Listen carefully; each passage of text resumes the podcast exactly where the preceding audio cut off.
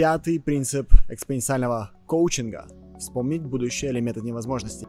Итак, вопрос. Насколько для вас это очевидно, что вы вспоминаете будущее, а не создаете его? Сегодняшний эпизод — это единственная категория в экспоненциальном коучинге, которая базируется на мало доказуемых идеях.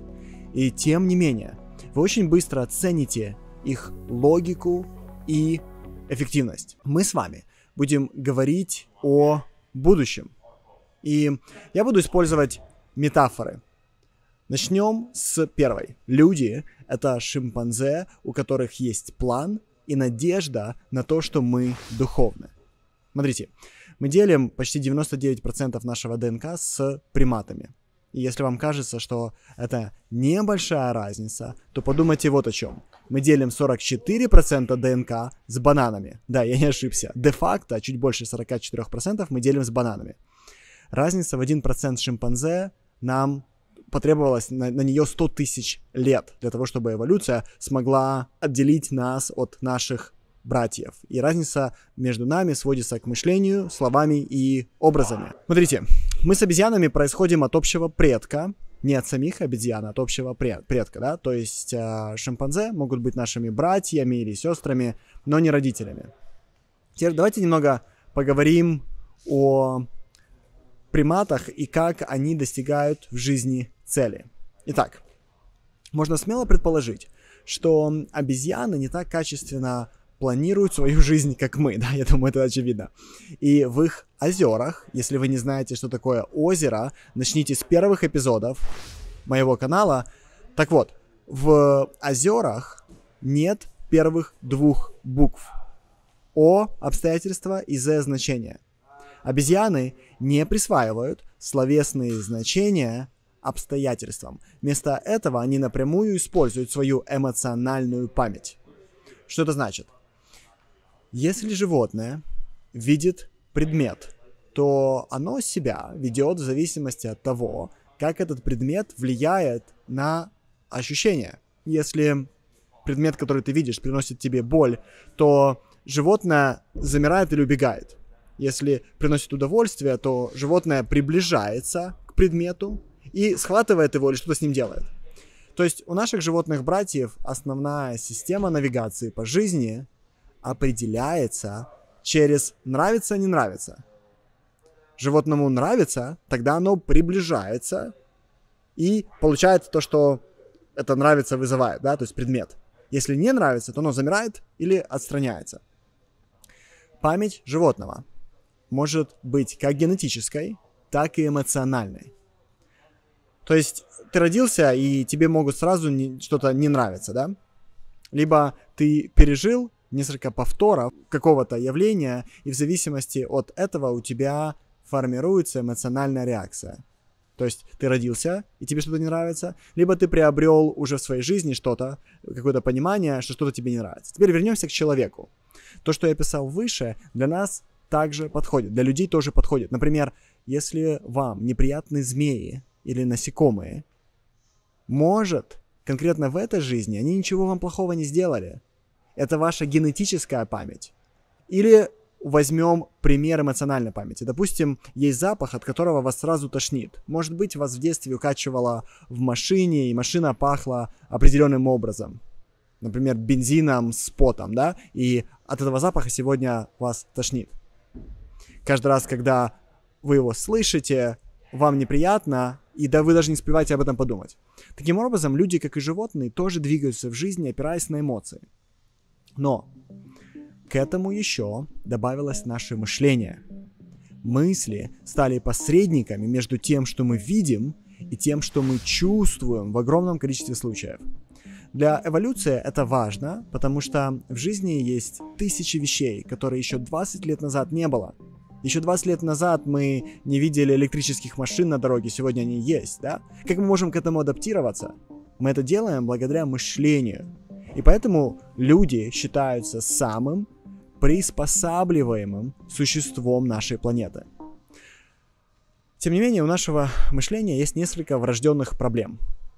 Так как каждый раз с нуля анализировать реальность тяжело и энергозатратно, наш мозг использует модели о мире, которые у нас в голове уже сохранились. Таким образом, мы не хотим заново анализировать новые события. Давайте я приведу пример, на что это похоже. Я помню, когда у меня мои дети еще были очень маленькими, и я пытался их немного научить пользоваться инструментами, был момент, когда я своему сыну вручил небольшой молоток для того, чтобы гвозди в скворечник забыть, забить. И прежде чем я успел опомниться, он этим молотком успел починить все вокруг. Это закончилось, как вы понимаете, вмятинами на стенах, вмятинами на полу, трещинами, но при этом он смог забить этим молотком гвозди в скворечнике, который мы мастерили. Наш мозг работает похожим образом. Старые знания и опыты работают не для всего, как в данном случае молоток работал не для всего, но они работают для многих вещей, и мозг готов пойти на некоторые ошибки ради того, чтобы не тратить лишнюю энергию, использовать свои старые модели о мире. Давайте я еще немного здесь отвлекусь и объясню, как это чувствуется, когда ваш мозг анализирует вещи с нуля. Возьму один из любимых примеров. Я не знаю, как сильно вы любите физику, но если бы я сейчас перед вами бы положил алгебру ограниченных операторов на Гильбертовом пространстве фон Неймана и попросил бы вас не вставать со стула, пока вы не разберетесь, то ваше сопротивление и желание освободиться в этот момент было бы большим. Это результат работы вашего мозга с нуля. Это результат сопротивления, через которое мозг, мозг проходит, чтобы перестроить нейронные пути. Итак, почему я это все рассказываю? Все, что будет в вашем ближайшем будущем, вы уже знаете на 98%. Почему? Мы только что ответили на этот вопрос. Потому что все, что вы познаете в будущем, опирается на то, что вы знаете из прошлого. Таким образом, вы будущее не создаете с нуля, а вспоминаете – и это плавно нас подводит к следующей идее. Люди являются самым успешным видом на Земле, потому что они адаптируются лучше других видов. Теперь такой вопрос к вам. Кто среди людей получает больше всех ресурсов или живет лучшей жизнью с точки зрения обладания ресурсами? И ответ такой же. Тот, кто адаптировался под эту задачу лучше всех остальных. И мы подходим к самому важному вопросу этого урока. Как адаптироваться под достижение цели лучше всех остальных? Как получать в жизни то, что ты хочешь? И ответ – начать оценивать обстоятельства, опираясь на новые мыслительные парадигмы. Именно так мы адаптируемся в жизни. Или простым языком – описывать обстоятельства новыми значениями, которые приближают вас к тому, что вы хотите. Представим себе, что вы, вы хотите создать свой собственный бизнес. И вместо того, чтобы сказать себе, я не создам успешную компанию, потому что я не предприниматель, попробуйте себе сказать, время все равно течет, я все равно старею. Поэтому почему бы не создать свою компанию – если ничего более другого интересного я для себя не могу придумать. Не каждому это будет легко. Менять парадигмы на ходу сложно. Из нейрологии мы знаем, что люди обладают разными уровнями нейропластичности.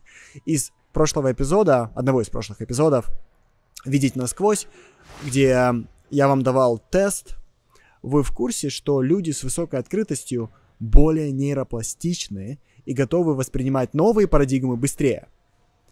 Но если этот высокий уровень открытости не скомпенсировать высоким уровнем кропотливости, им тяжело использовать эти новые парадигмы для действия. То есть у них могут быть идеи, но мало воли, чтобы их реализовывать. И здесь мы подходим к пятому принципу экспоненциального коучинга. Нам нужен метод, который делает нас, с одной стороны, более нейропластичными, а с другой стороны помогает нам начать действовать из новых парадигм мышления. И в основе, этот метод называется метод невозможности, в основе этого метода лежит несколько очень важных идей. Первая идея – это так называемая чистота цели. Мы хотим, чтобы вы шли к своим целям, опираясь на свой интерес, а не силу воли. Это важно, потому что именно интерес — это способ твоих генов тебе сказать, в чем ты хорош, а в чем нет. Из исследований мы знаем, что, например, у более экстравертированных людей тела здоровее или сильнее самого рождения. Существует теория, что тело матери через обилие питания и меньший стресс сигнализирует генам своих детей, что нужно быть более экстравертированными, потому что их ждет конкуренция, и быть в этом мире экстравертом выгодней. Выгоднее быть экстравертом в условиях изобилия. Таким образом, ты вырастаешь, и тебя тянет быть искателем приключений и оказываться в гуще событий, но ты не понимаешь, что это потому, что твое тело это просит, и оно к этому готово. Так вот, частота цели — это возможность услышать мелодию своих генов, или можем назвать это мелодию своей души, чтобы определить, куда тебе идти, опираясь на то, что уже у тебя есть сейчас. Вторая идея — это так называемая идея массовых действий. Мы хотим намеренно ввести свой организм в стресс, чтобы быстрее себя приспособить к более серьезной игре в жизни. Поэтому на пути к цели мы создаем смелые шаги, которые точно нам дадут результат и раскачают наши силы. Хороший пример, когда ты заходишь первый раз в холодную воду, тебя шокирует. Но когда ты делаешь это десятки раз, твой организм привыкает. То есть ты сначала испытываешь стресс, а потом привыкаешь. И последняя, третья идея. Это идея о том, что жизнь интересна, только есть ли в твоей жизни есть большой контраст. Например, ты не почувствуешь особой разницы, если твой месячный доход увеличится на 5%. Но первый месяц ты будешь в шоке, если твой доход удвоится. Поэтому мы хотим ставить в жизни перед собой цели, которые из текущего положения нам кажутся маловозможными, но если получится, мы будем в щенячьем восторге. Дальше, ребят, я буду вам рассказывать об этом еще больше. Сейчас, думаю, я дал вам хорошее обозрение последнего пятого принципа. И со следующего эпизода, со следующих уроков мы начинаем менять вашу жизнь. Я буду рассматривать конкретные примеры, как эти принципы применяются и как просто себя перепрограммировать. Оставайтесь со мной, пишите в комментариях, что вы думаете об этом эпизоде, и до следующей встречи, дорогие. Пока-пока.